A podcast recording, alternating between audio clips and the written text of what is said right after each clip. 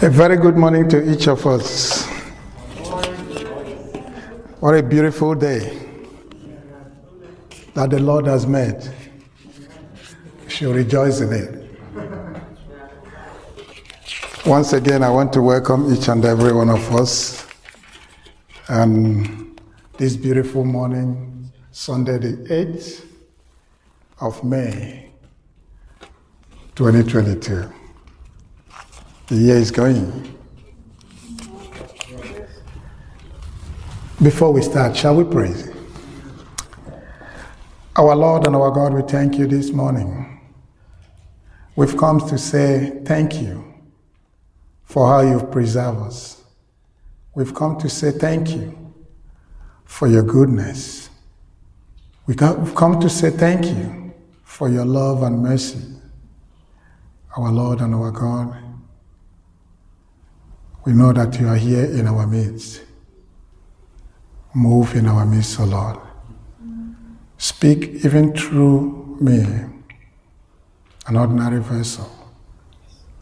Lord, speak to your people in the language they will understand. Father, guide us, lead us, and forgive all our shortcomings. Thank you, Lord. Amen.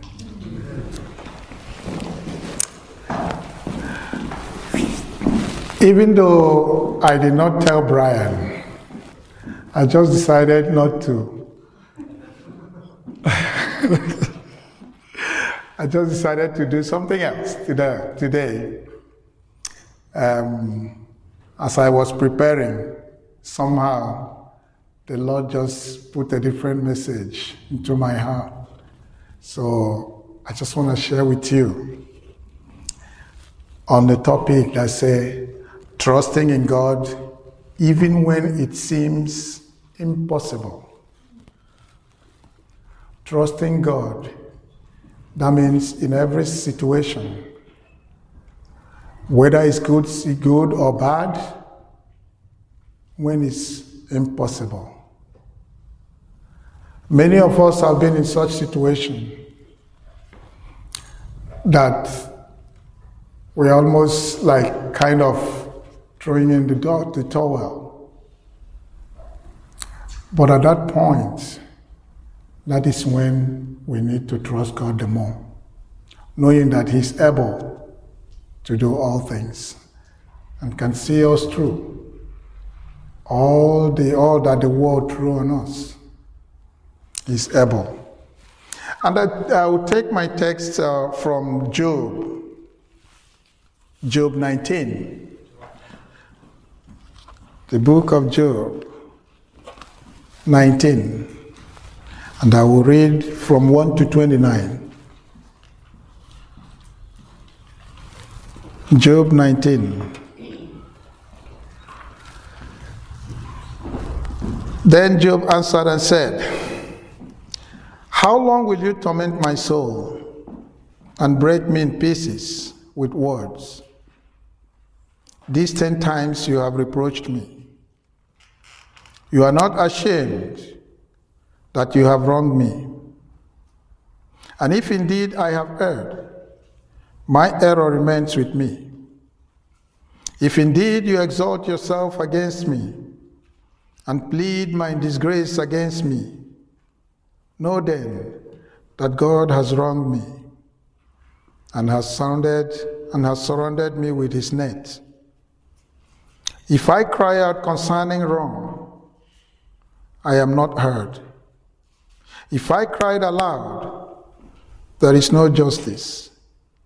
He has fenced up my way so that I cannot pass. He has set darkness in my path. He has stripped me of my glory and taken the crown from my head. He breaks me down on every side, and I am gone. My hope he has uprooted like a tree. He has also kindled his wrath against me, and he counts me as one of his enemies. His troop came together and built up their road against me. They encamped all around my tent. He has removed my robe.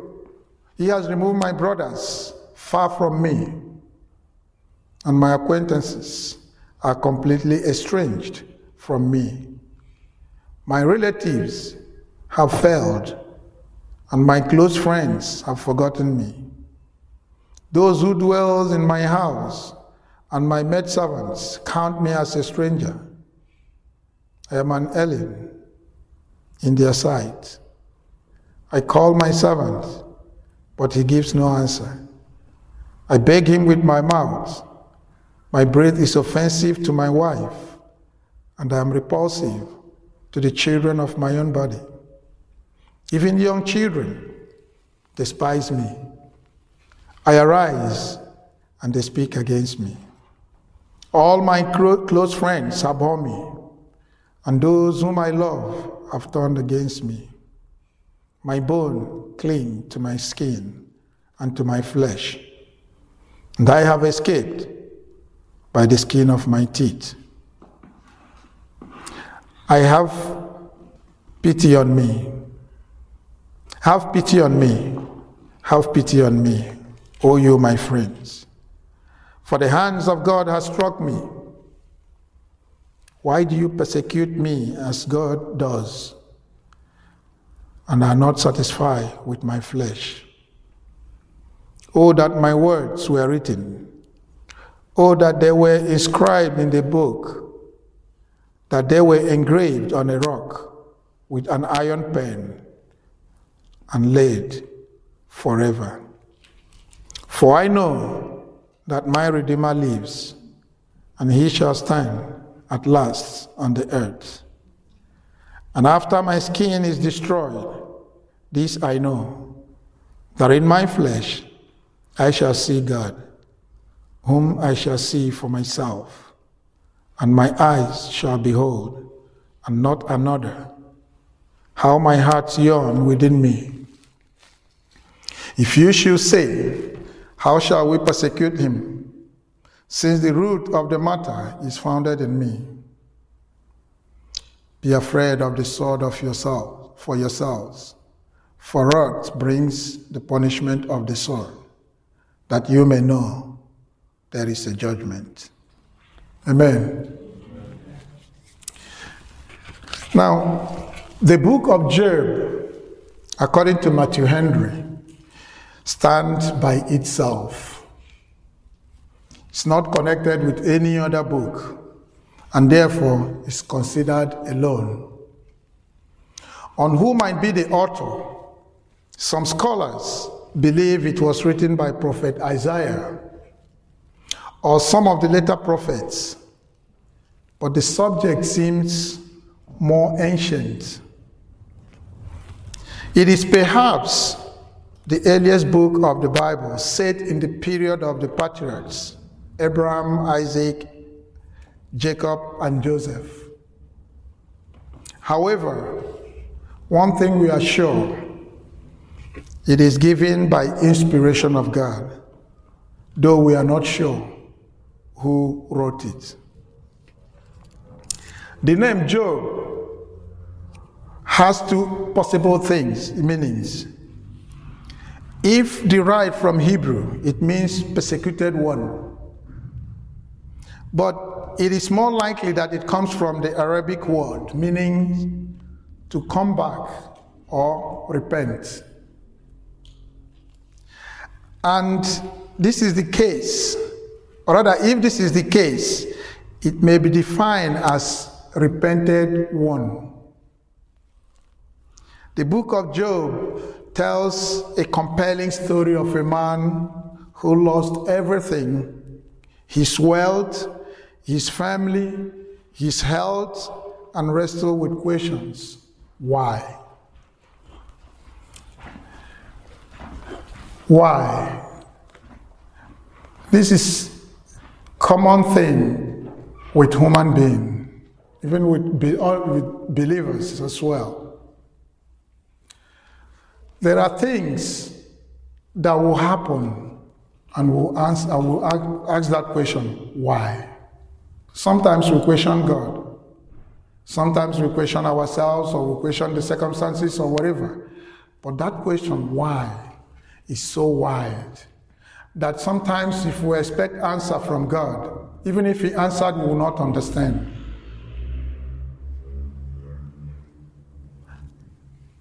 On Wednesday after the midweek service, I remember my mom said to pray for me concerning car. I was like, okay. So after the meeting and everything, so it was already late, but somehow I decided to go out, just to go to work. Every part of me was like, sit down there, go and lie down. But I was like, I have to go. I pick up my key and I went. And I put the app on. No calls, nothing, until I get to the city. On getting to the city, immediately I came to the city, I got a call. And that call was somebody going to Dundalk, yeah. So I pick it. So I was like, even if this one, I will just from there connect N50 and go home. On my way, just 15 kilometers to the destination, the car just start losing power. No, nothing, no signs, no pre-warning, nothing. So it stopped us on the middle of the road, middle of nowhere, it was late. It was around 11 or to 12. And the passenger himself was kind of afraid because he was like, what is going on? I said, I don't know. The car just stopped. But it was 15 minutes to his destination anyway. So he was very kind and sympathetic. So he rang his wife to pick him up, which she did. Now, the first thing that came to my mind was, why? First of all, I questioned myself. Why did you in the first place had to go? Because there was all these signs, every sign was telling you not to go. Another question was, why now? And why here? So anyway, to cut long story short, I had to call rescue teams and everything, which I thought I had a good rescue team, but it was the worst. And they know that because they haven't even called, or rather wrote for sometimes when they do this, they will send a message for you to assess what they do, to comment. So they know. Because what happened was when I called them, I was told that it's only 15 kilometers they can tow. So, which is just from there, it's no way. And the worst part of it is, they have to, because I say it has to go to Dublin at all costs. They said I have to pay €250 before the car can be towed, and I had to pay before they comes. I said no problem, because I had no choice. And that was done, and the car is at home. And when the rescue team came, so they saw that I was already distressed, and they did not want to tell me exactly what happened to the car because they felt that it would be an added stress on me. Finally, when it was here at home, I rang my mechanic. He came. He told me that the time belt was gone. So there's nothing you can do about it. And the car, what the amount they are talking about, I can't invest such money in such a car that in the next 6 months, it will no longer be of any use. So, but the question was, why? And at some point I started to God, why? God, why? That is, sometimes we make that mistake, and I believe that if God starts to answer or give me answer to that question, I will not even understand it because I don't know His purpose for that. I don't know why he chose at that particular point for such to happen. So in all, I give thanks to him, because I believe that when one door closes, another one opens. Sometimes you may stuck in a particular thing and you need a push to take a different stand or a different step. So I thank God for that, and he's doing a marvelous work at the moment. And I want all of you as well to keep on thanking him for the good things that is about to be done. So back to where we were before I digress anyway. The affliction with which God visits us are greatly lessened or increases by the conduct of our friends or our relations, those that are close to us.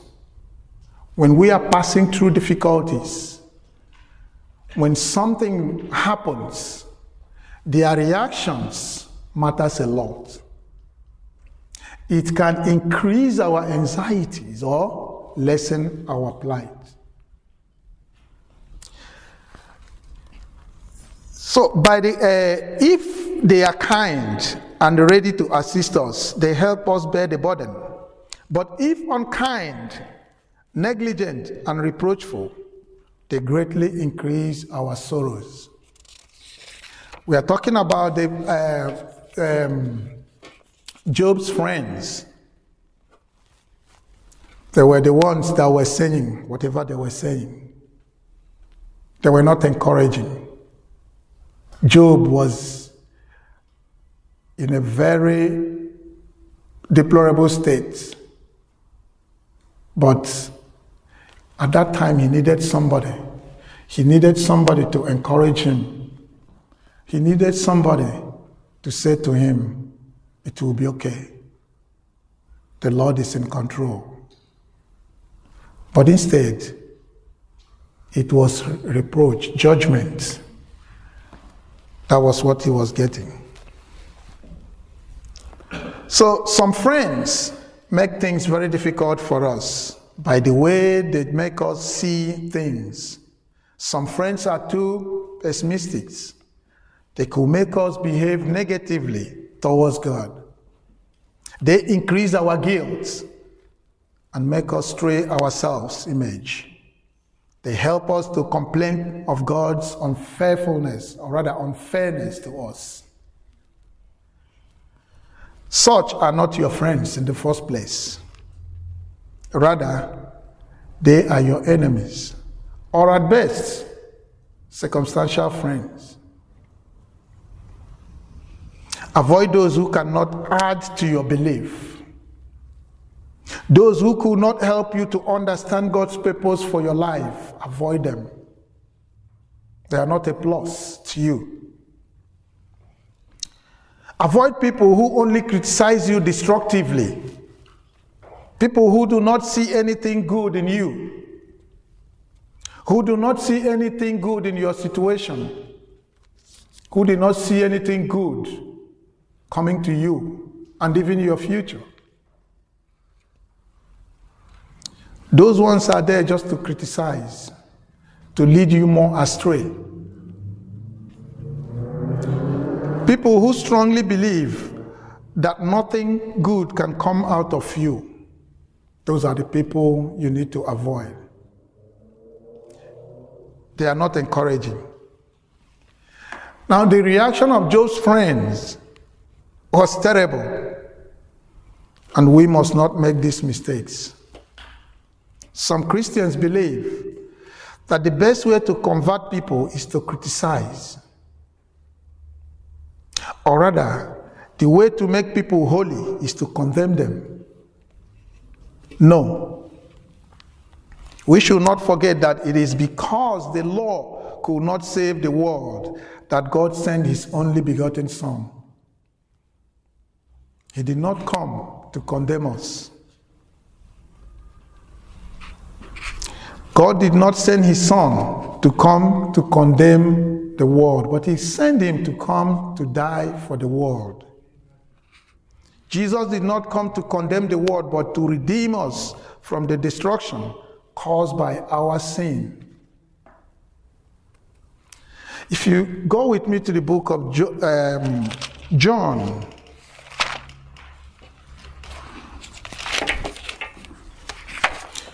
John chapter 3. Verses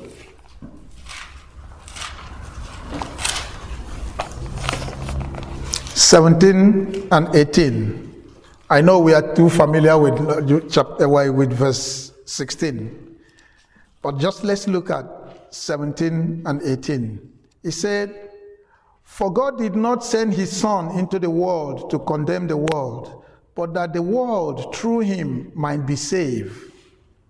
He who believes in him is not condemned, but he who does not believe is condemned already, because he has not believed in him, in the name of the only begotten Son of God." We should stop condemning others, because we might not be better. The truth is that sinners know that they are sinners. Most of them don't like the life they live, but have difficulty to change. And when we condemn them, we help them to be more rebellious to God. So we need to reach out. We need to reach out to them. Those that are not there, those that are not unbelievers, those that we feel that are sinners, we need to reach them. We need to encourage them to come out from the bondage of Satan.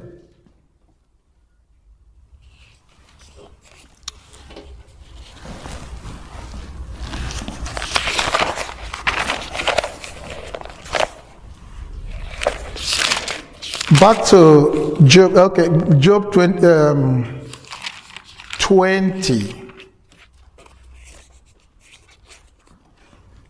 Job 20. Then Zophar, the Naamathite, answered and said, "Therefore my anxious thoughts makes me answer.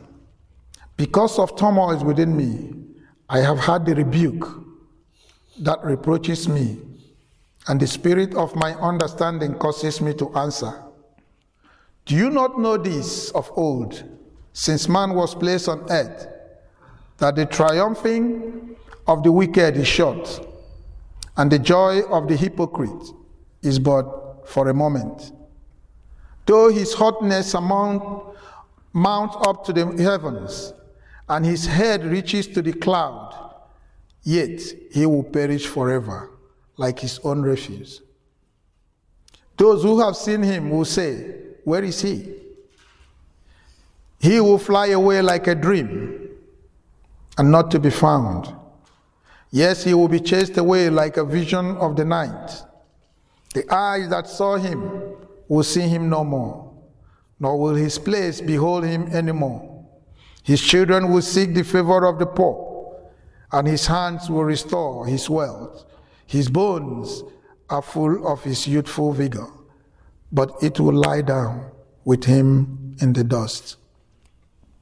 Though evil is sweet in his mouth, and he hides it under his tongue, though he spare it and does not forsake it, but still keep it in his mouth, yet his food is in his stomach, turned sore. It becomes cobra venom within him. He swallows down riches and vomit them up again. God casts them out of his belly. He will suck the poison of cobra. The viper's tongue will slay him." That's Job 20:16. Here Zophar was speaking of the certainty of misery and the end of the wicked. The triumph of the wicked and the joy of the hypocrites are fleeting. The pleasure and the gains of sin brings disease and pain. They end in remorse, anguish, and ruin. Dissembled or pretentious piety is double iniquity, and the ruin that attends it will be accordingly. This is very true, but the point is, Zophar, his word were not timely. Sometimes we receive good counsel, pure message, and if it is not timely, it doesn't fit and it will not make any difference. Our counseling should be timely and precise to the situation. And it should not be as to condemn. It should be to kind of strengthen us.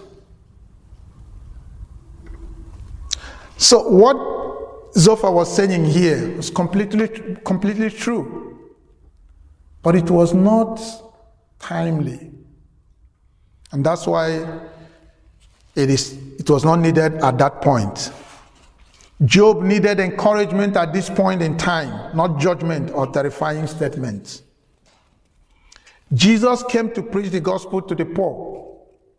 He came to heal the brokenhearted, to preach deliverance to the captives, and recovery of sight to the blind, to set at liberty them that are bruised, to preach the acceptable year of the Lord.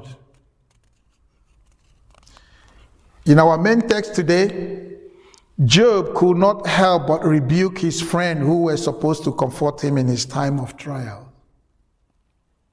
Job's reaction can be interpreted as, when I was in affluence or prosperity, you were my intimate friends and appeared to rejoice in my happiness.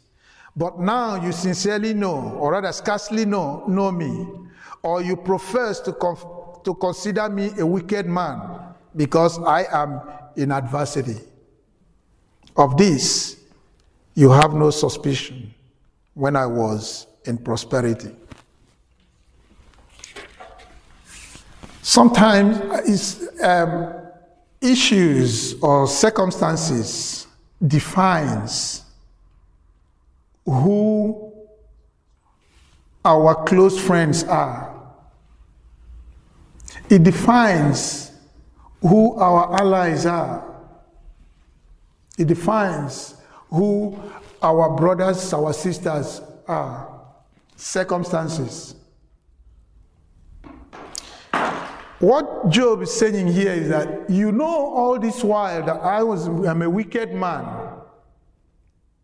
You know all this time that I'm not worthy to call the name of the Son of God. You know all this while, but you did not tell me. You were rejoicing because I was in prosperity. Things was moving. Things were okay. You were rejoicing with me. But now that things have gone sour, you have realized that I am a wicked man. Most of the times, that's the stand we take when something happens. Even though not related, there is this instance, or rather what is going on now. The Russian oligarchs, as they call them, recently, are being chased and all their properties are being confiscated. Ibrahimovic and all this, and all, some of many of them. My question is: before now, did this authority did they not know that they were criminals? They harbored them, accepted them, they invested in their country, paying their tax. But they know the source of the wealth. They know who they were. Now that issue came up, you turn around and start calling them bad men, criminals, this and that. To me, they are all the same. Because you know, they know their history. They saw everything, yet they harbor them because of what they had. Now you turn around to call them criminal, making yourself the good man. To me, it doesn't make sense. That should not be our stand. We condemn evil from the beginning. We should not accept it in the first place. To turn around when things are not moving the way we want it and start condemning it. That is the way of the world. And it should not be in Christendom.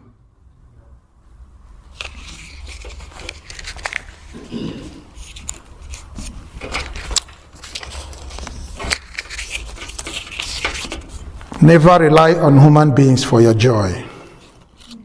Circumstances changes man's mind. Trust in God, for he never changes. Numbers 23:19 says, God is not a man that he should lie, or a son of man that he should change his mind. He has said, and will he not do it? Or has he spoken, and will he not fulfill it? Psalm 102, 25-27.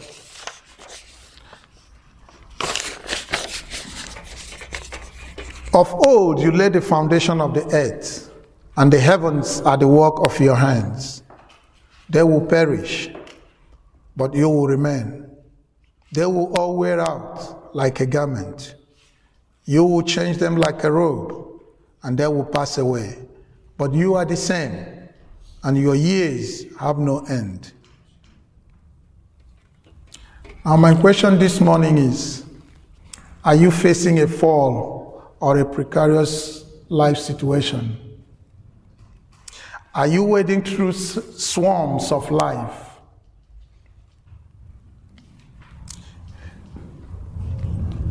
Please say with me this morning, I know that my Redeemer lives.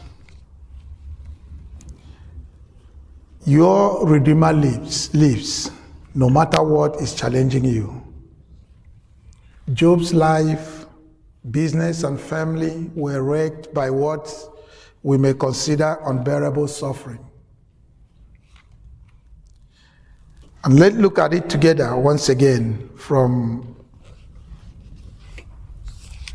verse 13-19.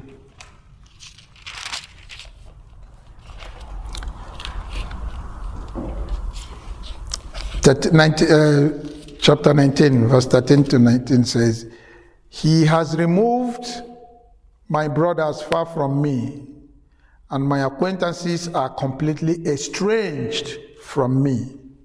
My relatives have failed, and my close friends have forgotten me. Those who dwell in my house and my maidservants count me as a stranger.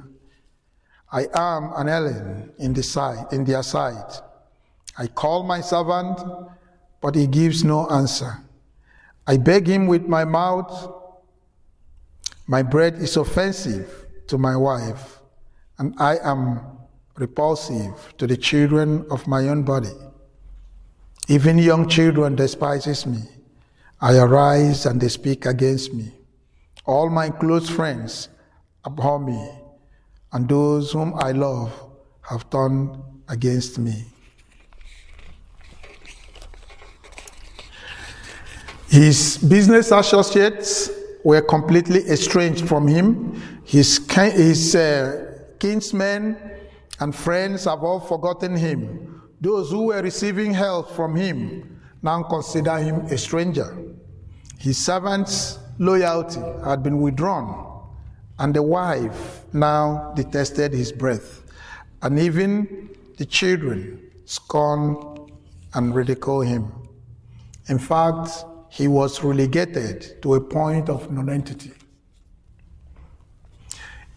Even at the point, the wife asked him to curse God and die. that was the worst place to be. The worst thing anybody can say to you. Curse God and die.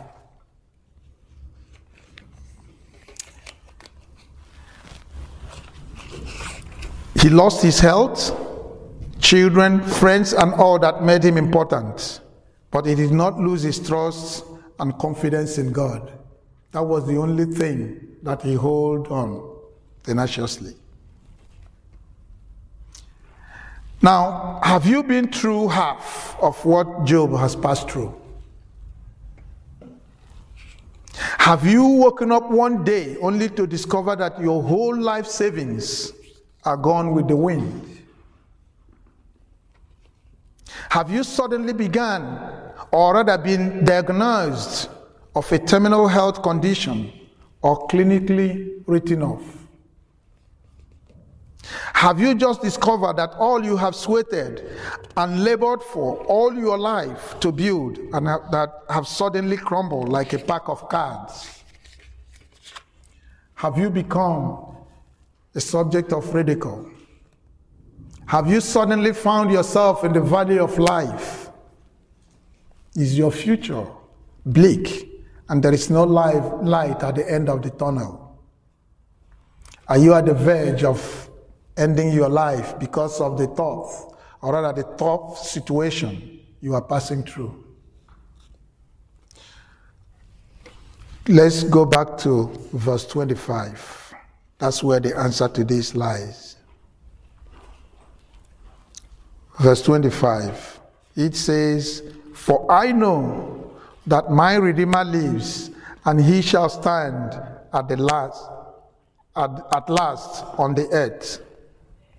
And after my skin is destroyed, this I know, that in my flesh I shall see God, whom I shall see for myself, and my eyes shall behold, and not another." This should always be our stand. I know that my Redeemer lives, and that in the end, he will stand upon the earth. That is confidence. That is trust in God. Your faith and confidence in God in face of adversity is your only strength and hope to overcome. A believer's life of faith is not a done deal, but a work in progress, a lifetime journey.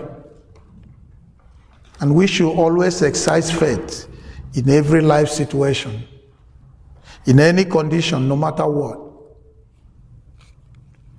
Hebrews chapter 11 verse 6 says, "But without faith it is impossible to please him.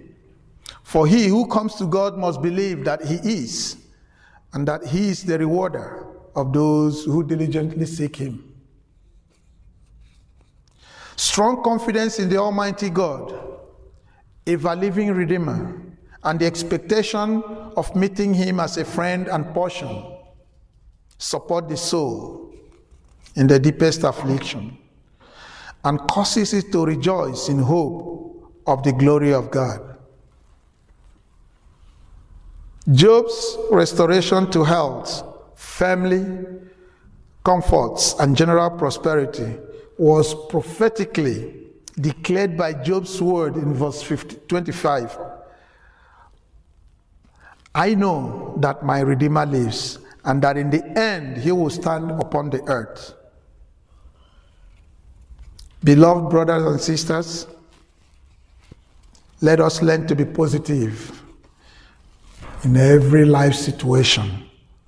In everything that we do, God is not dead. He is alive. He cannot abandon you. The trial is for a moment. And I want you to understand that trials comes to develop your character. And if rightly born, makes you better. God does not afflict or expose his children to temptation because he takes pleasure in their distresses or exposure, but for their benefit, that they may be made wiser and better, And although no trials or exposure in themselves are joyous, but grievous, yet, as they are the means, when rightly improved of increasing holiness and usefulness, they should be received not only with submission, but with gratitude and thanksgiving. Let us have confidence in God and learn to walk with Him, even when it is extremely difficult.